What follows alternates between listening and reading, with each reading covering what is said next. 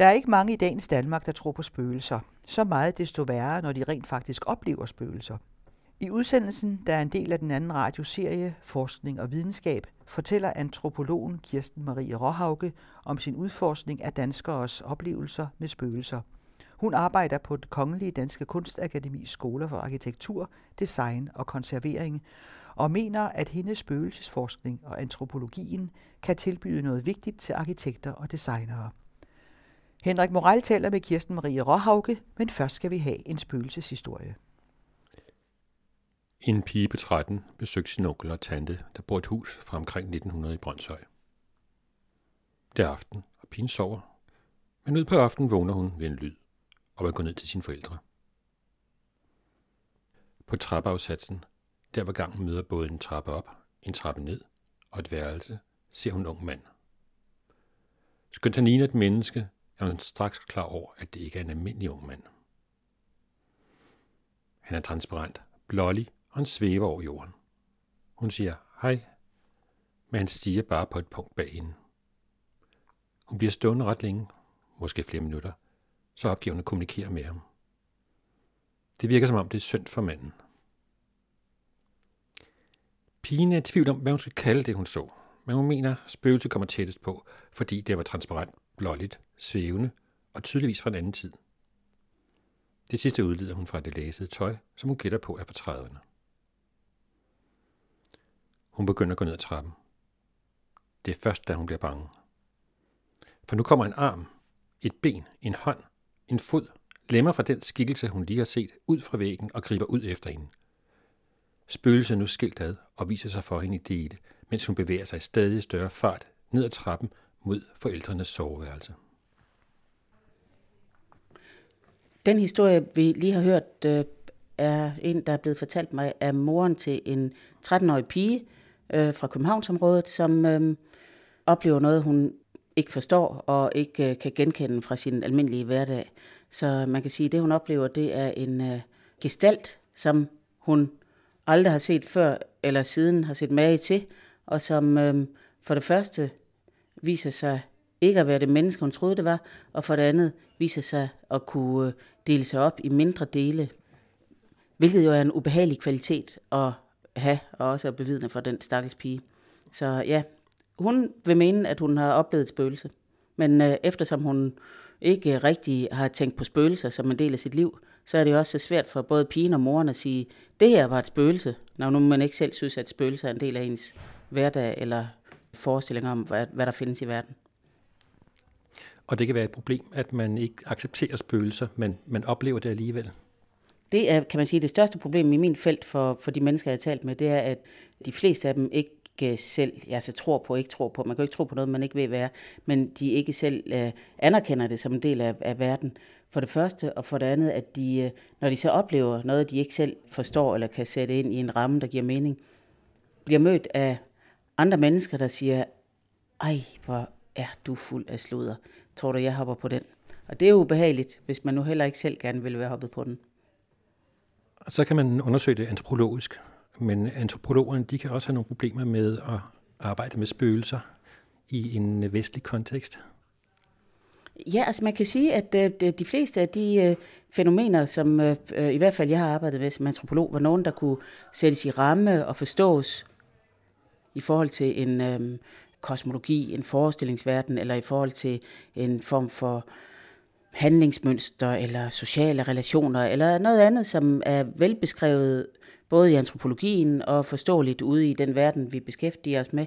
Men øhm, når man så støder på et emne, hvor de mennesker, som oplever bøgelser, eller hvad vi skal kalde det, ikke selv synes, det er en del af deres verden, så er det svært for antropologen at forholde sig til det, fordi det vil jo være et overgreb på den verden, der omgiver os, og de mennesker, der fortæller historierne, hvis man prøver at forklare det væk som noget, de jo bare siger, fordi spøgelserne er virkelige for de mennesker, der oplever dem, så er de også virkelige i mit materiale, det er klart. Og så får jeg et problem med at forklare det, når øh, det ikke rigtig passer ind i den verden, der omgiver de mennesker. Du taler om dit materiale. Hvad er det for en undersøgelse, du har lavet, hvor du har samlet den her historie ind? Jeg er del, eller var del, nu er projektet, det overordnede projekt, lukket og færdigt, men øh, jeg var del af et større forskningsprojekt, der hed Fornuftens Grænseflader, som udsprang fra Institut for Antropologi i København, og hvor vi var fem antropologer, der beskæftigede os med forskellige sider af, hvad der sker, når man møder grænsen for sin fornuft. I mit tilfælde var det så ved at møde noget, man ikke forstår, altså spøgelser, som projektet handlede om i det her tilfælde. Det er den overordnede ramme. Og du lavede så nogle indsamlinger af historier?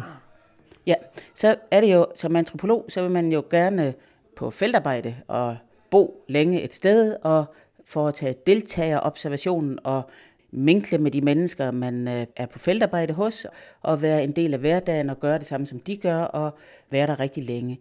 Men når det gælder spøgelseshistorier, så kunne jeg ikke benytte mig af den klassiske antropologiske indsamlingsform.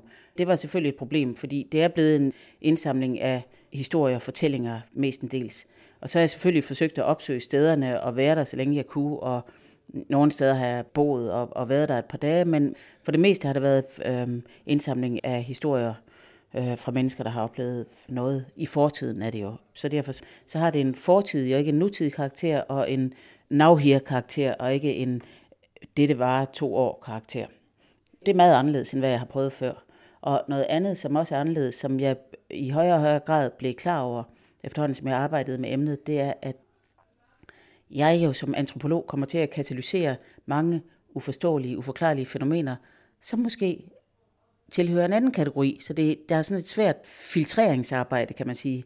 Designskolen lå på det gamle Finsen Institut før i tiden, og der var der altid nogen, der gik på trappen, gik der fra savn om. Og det hører så en af mine studerende, og hun siger så, og så sad jeg der en nat og arbejdede, og så hørte jeg nogen gå på trappen, så tænkte jeg på dig og tænkte, den historie må Kirsten Marie have kun for et øjeblik senere at se vagten komme ind og spørge, hvorfor jeg sad så sent.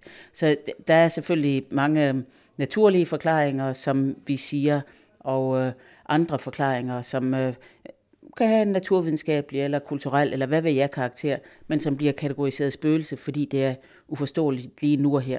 Så det er ikke noget med at fange spøgelset og definere det, det er noget med at finde ud af, hvilke øhm, rammer der findes for fornuft, og hvornår de mennesker, der oplever noget ekstraordinært, synes det er ekstraordinært og uden for deres fornuftsrækkevidde.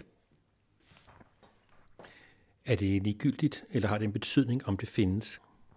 Altså man kan sige, hvis, det, hvis der kommer en vagt ind ad døren og siger, hallo, hallo, hvorfor er du her, klokken er 00.24, så, øhm, så, så falder oplevelsen uden for spøgelseskategori eller øh, hjemsøgelseskategori. Så på den måde har det sådan en øh, øh, taksonomisk betydning. Men hvorvidt det er noget, der vil kunne forklares om 10 år, eller har været forklaret ved en forklaring, der er faldet for 10 år siden, eller hvad ved jeg, det er ligegyldigt, fordi det er, hvordan de mennesker, jeg taler med, forstår oplevelsen, der er vigtigt for mig, ikke selve oplevelsens realpræsens.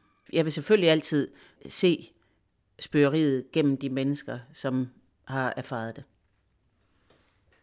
Hvad havde du forventet at finde? Det er nemlig et øh, godt spørgsmål. Jeg havde nemlig forventet at finde noget helt andet. Det, der var min projektbeskrivelse i sin tid øh, ved den bevilling, vi fik, det var fantastisk. Vi fik en bevilling hos forskningsrådene, som angik fornuftens grænseflader, og vi var simpelthen så glade, fordi det var ægte grundforskning. Og min projektbeskrivelse, den angik spøgelser og hjemsøgelser, hjemsøgte huse i den forstand, at det sandsynligvis ville være, skrev jeg, et spørgsmål om at tage til slotter og herregårde, og opsøge de fortællinger og mulige momenter af spøgeri, der måtte være der, og også se på det i en kontekst af postmoderne branding af spøgelser, altså man kan sige øh, en øh, opdatering af The Canterville Ghost, Oscar Wildes kendte spøgelseshistorie, som jo altså er et øh, gammelt spøgelse, der bliver amerikaniseret og gjort til et pudsigt fænomen og det bliver spøgelser jo på slot og herregård i vore dage, så det, det, var, det var min felt, kan man sige. Men inden jeg nåede så langt, blev jeg simpelthen overfaldet af spøgelseshistorier fra højre og venstre, for jeg begyndte at spørge rundt omkring, hvor jeg befandt mig i øh, skoler og børnehaver og på mit arbejde og i øh, forretninger, hvor jeg handlede i kantiner. Hvor end jeg befandt mig, så, så spurgte jeg folk, om de øh, havde nogle øh, erfaringer med spøgelser og hjemsøgelser. Og så var det forbløffende så mange, der sagde, ja, det kan du lige tro. Så derfor så ændrede jeg konceptet for mit øh, projekt, for jeg tænkte, det ville være helt forkert at, at forvanskende at beskrive det som et spørgsmål om et fænomen, der kun befinder sig på og, og forstås som værende på slotte og øh, herregårde. Nej, det er meget mere alment. Det er ude i de små parcelhuse, lejligheder og koteletgrunde på koteletgrundene, at øh, det her det findes. Så jeg udvidede simpelthen rammen og gav mig til at tænke på spøgelser som noget, der var i mange menneskers helt almindelige hverdag, som nogle glimt og bobler og intense overskridelser, som øh, var ufattelige. Så når vi taler om spøgelser, så taler vi som et lidt bredt felt. Ja, det er et meget bredt felt, og det kan man sige, det er et, det er et problem ved, ved projektet, at uh, det er meget udefinerbart, fordi hvis jeg begynder at definere, det er jo det, der handler om døde, der går igen. Det er kun dem, der bliver defineret som døde, der går igen, jeg vil beskæftige mig med. De mennesker, der siger, den her oplevelse kan jeg ikke forstå. Jeg hører trin af en, der går op ad trappen. Jeg hører en lås blive drejet rundt, og så hører jeg ikke mere. Og så jeg siger, tror du, det er en afdød, og så de siger, det aner jeg da ikke, hvad det er, så kan jeg jo ikke sige, så må det ikke komme med i min undersøgelse. Så derfor så bliver det meget bredt, fordi det er svært at sætte rammen for alt det, der er ikke. Lige så snart man sætter ikke foran, så er det svært at sætte en ramme. Man kan sige, det, der helt er inden for fornuften, men det, der er ikke inden for fornuften, det er mange former for overskridelser. Så det har været svært også at finde en, et mønster i det. Man kan så sige, at øh, noget, der mere og mere går op for mig som et mønster, er, at de fleste af de øh, sansninger, som folk har, det er hørelsessansen, der er den aktive. Det, de hører stemmer, de hører nogen, der går i rummet ved siden af, og de hører nøgler, der bliver drejet rundt. Og så er der nogen, der ser noget, og nogen, der lugter noget og smager noget, men langt de fleste hører deres ekstraordinære oplevelser. Så skulle vi måske prøve at høre en øh, historie. Ja. Flere gange om ugen kunne de høre en, der gik op ad trappen, men stansede midtvejs. Der var også mange andre spørgerier i hjemmet. Blandt andet skreg de små børn, når de skulle i seng i deres værelse, som både de og hunden nægtede at gå ind i. Forældrene kunne ikke finde hoved eller hale i det, og fortalte ikke nogen om det, da de godt kunne regne ud, at de ville blive stemplet som skøre eller narcissister, hvis de talte om de sære hændelser. De flyttede efter et par år. Da de besøgte deres gamle naboer et halvt års tid efter deres fraflytning for at hente de vinterdæk, de har stående der, fortalte naboerne, at de nye beboere ikke var rigtig kloge. De så spøgelser. Og så fortalte naboerne ord til andet samme historier, som de tidligere beboere selv havde oplevet og holdt hemmelige. Det var så et eksempel på en øh, af de almindelige historier, hvor der er nogen, der hører noget. Hvad er det, de oplever? Ja, det her ægtepar oplever nogen, der går på trappen i deres hus, som er et toetagers hus, flere gange om ugen. Der er simpelthen nogen, der går op eller ned af deres trappe, som den trappe, der adskiller de to niveauer i huset, og det mest irriterende er, at vedkommende stanser ofte et sted på trappen, i stedet for at fuldføre bevægelsen op ad trappen. Og det sagde de, det var meget irriterende. Og vente på, der kom en, en form for irriterende suspense, og vente på, at øh, bevægelsen blev fuldført. Men foruden det, så var det selvfølgelig også øh, ret øh, irriterende at høre nogen gå rundt i ens hus, når nu man vidste, at øh, der ikke var nogen. Det med, at man ved, at noget ikke er. Hvordan håndterer man det? Det er sådan lige imod vores almindelige forståelse, at man kan give en forklaring, eller også kan man ikke give en forklaring. Og hvis man ikke kan give en forklaring, så er der ikke noget. Ja, hvis man hører noget, der ikke er der, så burde man kunne give den forklaring, og ellers burde den her erfaring, sanseerfaring ikke være der. Det er du helt ret i. Det er det ene problem, de støder ind i, og det andet problem, de støder ind i, er, at de ikke kan handle sig ud af det, eftersom de ikke ved, hvad det er. Så de kan ikke få det til at holde op ved nogen kendt opskrift. Og så kan man sige, at det tredje problem er, at øh, deres omgangskreds ofte reagerer, skal vi sige negativt, hvis de fortæller om oplevelsen. Den historie, vi lige har hørt, der er de godt klar over, hvad der kunne ske, hvis de fortæller om øh, de mærkelige hændelser, de lægger mærke til i deres hus. De to, som jeg talte med. Så derfor siger de ikke noget til venner og bekendte. Det går så vidt sig selv, når de sidder og spiser middag til middagsselskab og har venner og familie på besøg. Og så en af gæsterne kunne finde på at sige, det skete gentagende gange, fortalte de, en af gæsterne kunne finde på at sige, hov da, der gik jo nogen på trappen derude, hvem er det? Så sagde de bare, ha ha ha, du må høre spøgelser. fordi de ikke ville ind i den diskussion af, hvorvidt de var ikke rigtig kloge, narcissister, okulte eller et eller andet andet, man kunne drille dem med, hvis de indrømmede, at deres hus var fuld af et eller andet mærkeligt, som, som de oplevede, og som deres gæster også oplevede, men blev beroliget, når de oplevede. Man kan sige, at øh, den historie der, den handler så om på den ene side, at man holder tæt, når man kommer ud for den her slags erfaringer. Mange gør i hvert fald, ikke alle. Og den handler også om øh, det, at øh, der sker det forunderlige, at næste hold beboere oplever lige nøjagtigt det samme, da øh, de flytter ind. Og de er dumme nok til at sige det højt. Og hvad får de at vide? De er ikke rigtig kloge. Så det er sådan en, hvad skal man sige, moralsk fortælling om, hvordan det kan gå ud i det sociale, hvis man øh, snakker for højt om sine øh, spøgelser. Folk tror, det er indre spøgelser, og ikke nogen, der er ude i rummet omkring en. Og øh, det vil de mennesker, der oplever det jo altså selvfølgelig hævde, at øh, det ikke er dem selv, men øh, verden uden for dem, der spørger.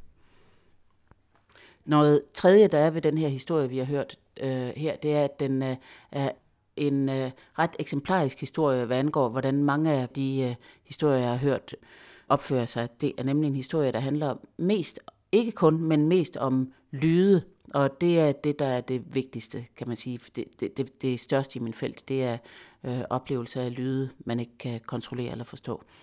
Og så at det også handler om nogen, der går på trappen. Der er mange, mange, mange, der oplever folk, der går på trappen, uden at der er nogen øh, på den trappe en grund til, at, det mest er lyde. Det kunne jo være i dag, fordi der er så meget lys. Har du set noget med, om der er en forskel på nutiden og så tidligere tiders uh, fortællinger? Jeg har ikke meget gået ind i, i uh, fortidige fortællinger, men det er helt rigtigt, at da det elektriske lys, da belysningen kom over Europa, forsvandt spøgelser fra Europa. Fra de store byer, Paris, London, Berlin, og også længere og længere ud på landet, bredte både belysningen sig og også oplysningen fra øh, oplysningstiden. Så, så der er bestemt noget med lys, både konkret fysisk ude i verden og oplysningens lys fra øh, oplysningsfilosofernes øh, første lille glød, der tændte sig af løb som steppebrænder over Europa, og for, gjorde, at vi blev i stand til at forstå verden på fornuftig vis. Men som det altid sker, når man prøver at forstå hele verden på fornuftig vis, så er der altid noget ude i hjørnet, som ikke vil med. Der er altid en mistelten, man ikke fik taget i ed. Der er altid noget, der klæber og ikke kan komme af. Så øhm, det er så det, som mange mennesker kalder spøgelser. Hvad det er for noget, det er de fleste mennesker, af dem jeg har talt med i hvert fald, ikke i stand til at sige. Det kan være, det er noget andet, men de kan bare sige, at jeg kan ikke forklare det. Så bestemt, det har noget at gøre med belysning og oplysning. Sigmund Freud, øh, psykoanalytikeren, han skrev jo det lille, meget kendte opsats øh, Das Unheimliche, hvor han øh, blandt andet skriver om spøgelset som det velkendte, der kommer tilbage, men som en rest fra den gang, hvor vi ikke var fornuftige og forstod, hvad der egentlig var på spil. Og den form for egentlig på spil, altså noget, der er inde i menneskenes psyke, er jo øh, en figur, der er internaliseret i mange mennesker, så derfor kan man hurtigt henvise til folks indre og sige, du må have en skrue løs, være lidt mærkelig, siden du øh, oplever det der, du tror er udenfor, for må ikke det ind i dig selv. Der har vi øh, Freud surfende afsted ude i øh, den empiriske verden, ikke som sådan en teoretisk figur, men som en del af omverdenens forklaring øh, på sig selv og andre mennesker. Hvad med den antropologiske forklaring? Det er jo altså et stort og svært spørgsmål, fordi som antropolog, så er jeg jo vant til at tænke i sammenhænge og rammer og måske endda strukturer i gamle dage eller systemer eller noget. Netværk nu om dagen tænker man så også i. Der er mange tankemodeller, analytiske greb, som jeg har forsøgt at anvende på min felt for at forholde på den, fordi den hele tiden slipper væk fra mig. Øhm, og hver gang faktisk mislykkes det. Og hver gang det mislykkes, så bliver jeg så glad, fordi så er verden dog større end alle vores teoretiske apparater og analytiske perspektiver. Man kan sige, at der er mange, mange, mange forskellige måder at forklare det her antropologisk, men lige med hvilken af disse måder man så ville være advokat for, ville det være en øh, måde, der havde at gøre med undtagelsen. Undtagelsestilstande, undtagelser, tilfælde, som ikke er som de andre. Så som en gammel antropolog, en af vores formødre, der døde for nylig, Mary Douglas, sagde, where there's dirt, there's system. Så det her dirt, som spøgelset er, viser, at der er et system, men som ikke vil æde spøgelset, som deler sig selv. Så man kan sige, at det er et spørgsmål om systemer, som øhm, udgrænser noget. Det, det er sådan hovedfiguren, kunne man sige. Så det er sådan en dekonstruktiv læsning. Der er mange af de dekonstruktive øh, teoretikere, der har været øh, lidt øh, skægere at se det her igennem. Derrida har jo altså skrevet om spøgelset, som selvfølgelig som en figur, der angår det filosofiske, hvad filosofien ikke får fat i, kalder han spøgelset, men hans beskrivelse af spøgelset er fantastisk tæt på det empiriske spøgelse, som mine informanter, de mennesker, jeg taler med, taler øh, med mig om. Og det kan måske være, fordi at han beskriver en virkelighed, som øh, dine informanter også har, som de så bliver afgrænset fra.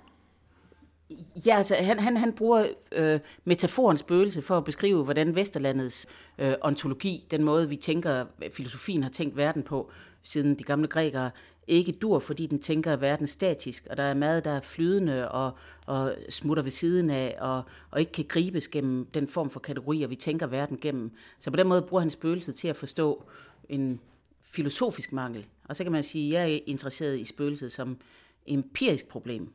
Øh, men øh, at de så ligner hinanden så meget de to niveauer, det synes jeg altså er rigtig skægt. Fordi det betyder også, at øh, antropologien har et øh, problem fordi antropologien systematiserer og stabiliserer.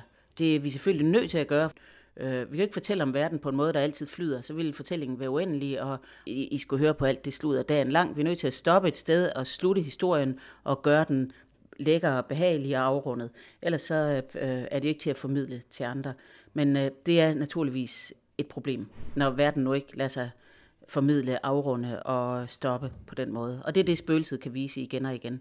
Der er en øh, antropologiprofessor i øh, Edinburgh, der hedder Richard øh, Backstrom. Han beskæftiger sig med det usynlige, og så, så skriver han, det er meget vanskeligt for antropologer at erkende noget, der er usynligt for dem, som havende real præsens for andre mennesker.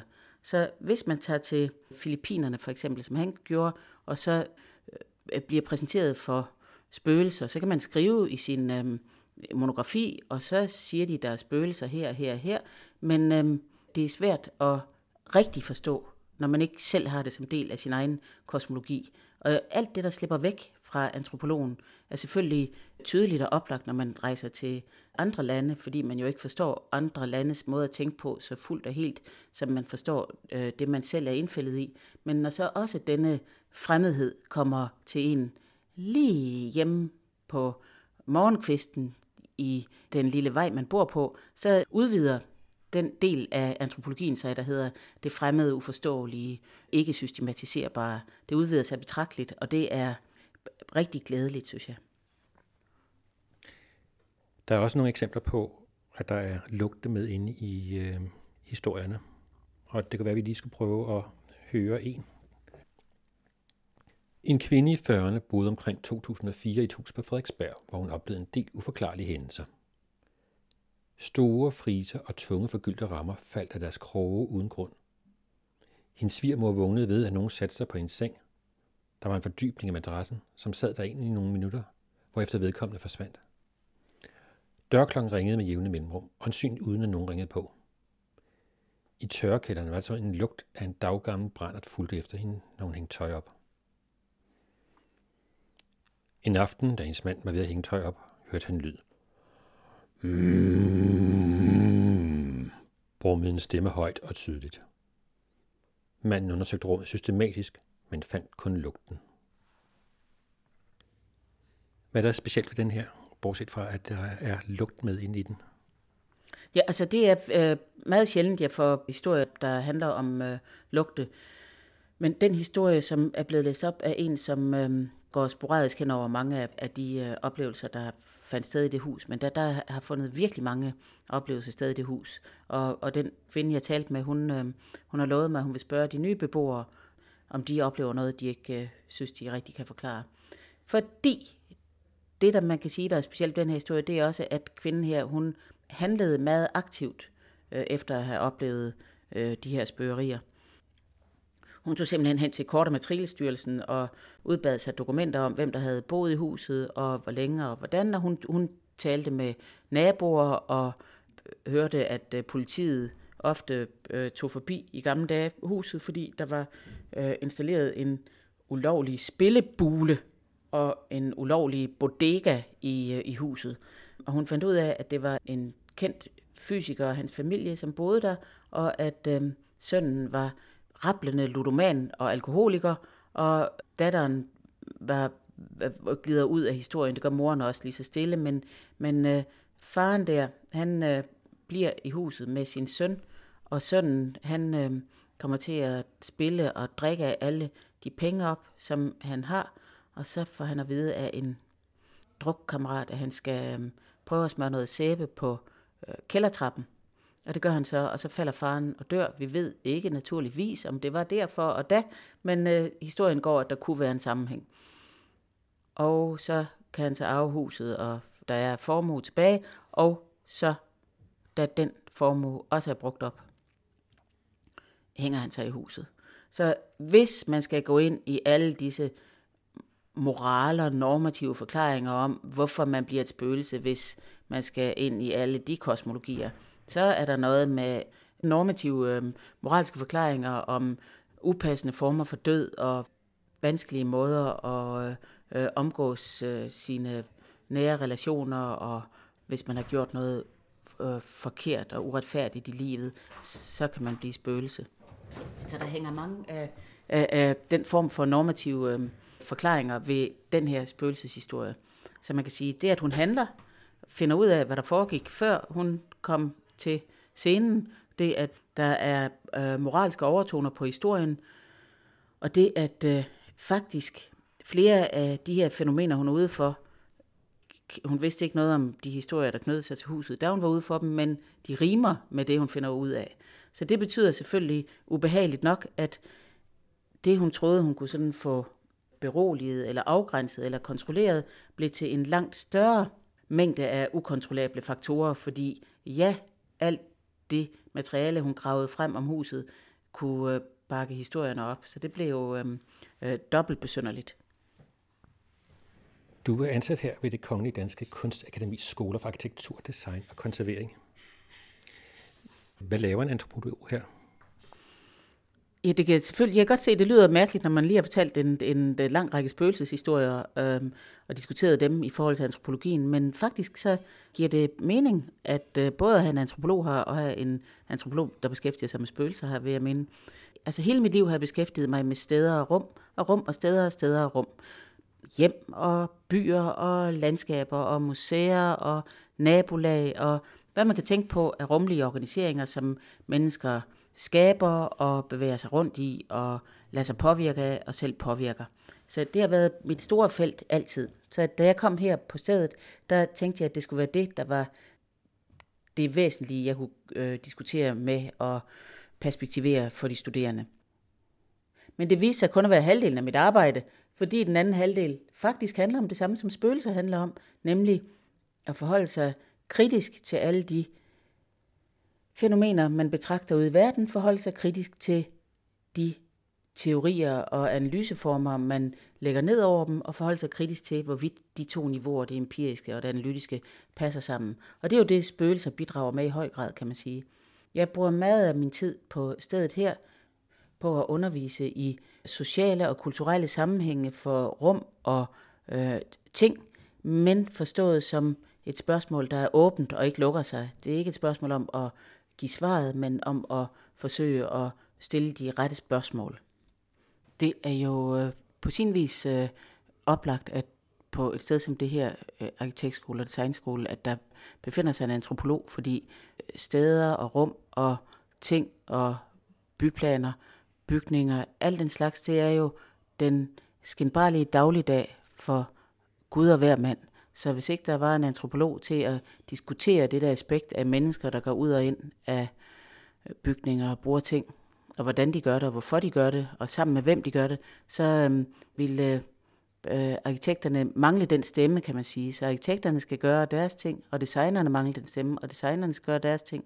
Men øh, de skal også øh, have nogle forskellige faggrupper, for eksempel antropologer, og diskutere deres fag igennem, for både at forstå de mennesker, de øh, skaber ting og bygninger for, men også for at forstå, hvordan de selv er stillet midt i en verden, hvor ting forandres så hurtigt, teknologier forandres, 3D-printer gør, at vi selv kan gøre mange af de ting, som designer gjorde i gamle dage, og, og folk er meget interesserede i selv at iscenesætte og ændre deres huse, så der er også meget, der er taget fra arkitekterne, kan man sige. Så mange af de store monopoliserede roller, fagene havde i gamle dage, ændrer sig lige så stille, og det er altid godt at have nogen udefra at diskutere det med, så det kan man sige er en af de ting, jeg beskæftiger mig med her på stedet.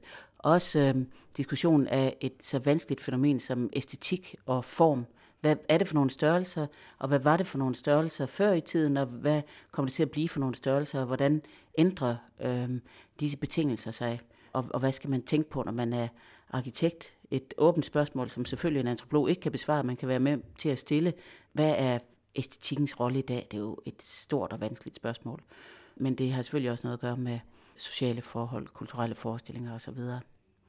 Noget andet er, at øh, der også er den øh, sammenhæng med de kunstneriske fag, at spøgelset som fænomen er en øh, figur, der på mærkelige måder minder om øh, kunst, som det ser ud i dag. Nogen, ikke alle, der er selvfølgelig madkunst, der slet ikke er på den måde, men øh, kunstnere, som der er en, der hedder Bruce Nauman, som øh, laver kunst, hvor han øh, for eksempel sætter et øh, kamera op i sit atelier om natten, og hvad ser man? Rotter pile rundt og intet andet.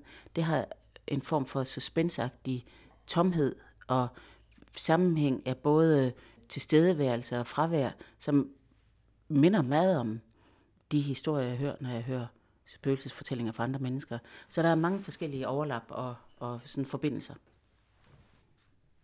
Arkitekter og designere øh, har en métier, hvor de øh, i høj grad er nødt til at tænke sig selv som nogen, der kontrollerer verden. Når man bygger en bygning, eller man øh, fremstiller et objekt, så gør man det for at gøre noget nemmere, bedre, smukkere, skønnere, mere interessant, eller hvad ved jeg, men i forhold til en verden, som findes og som kan kontrolleres og forstås, også gennem det objekt eller den bygning.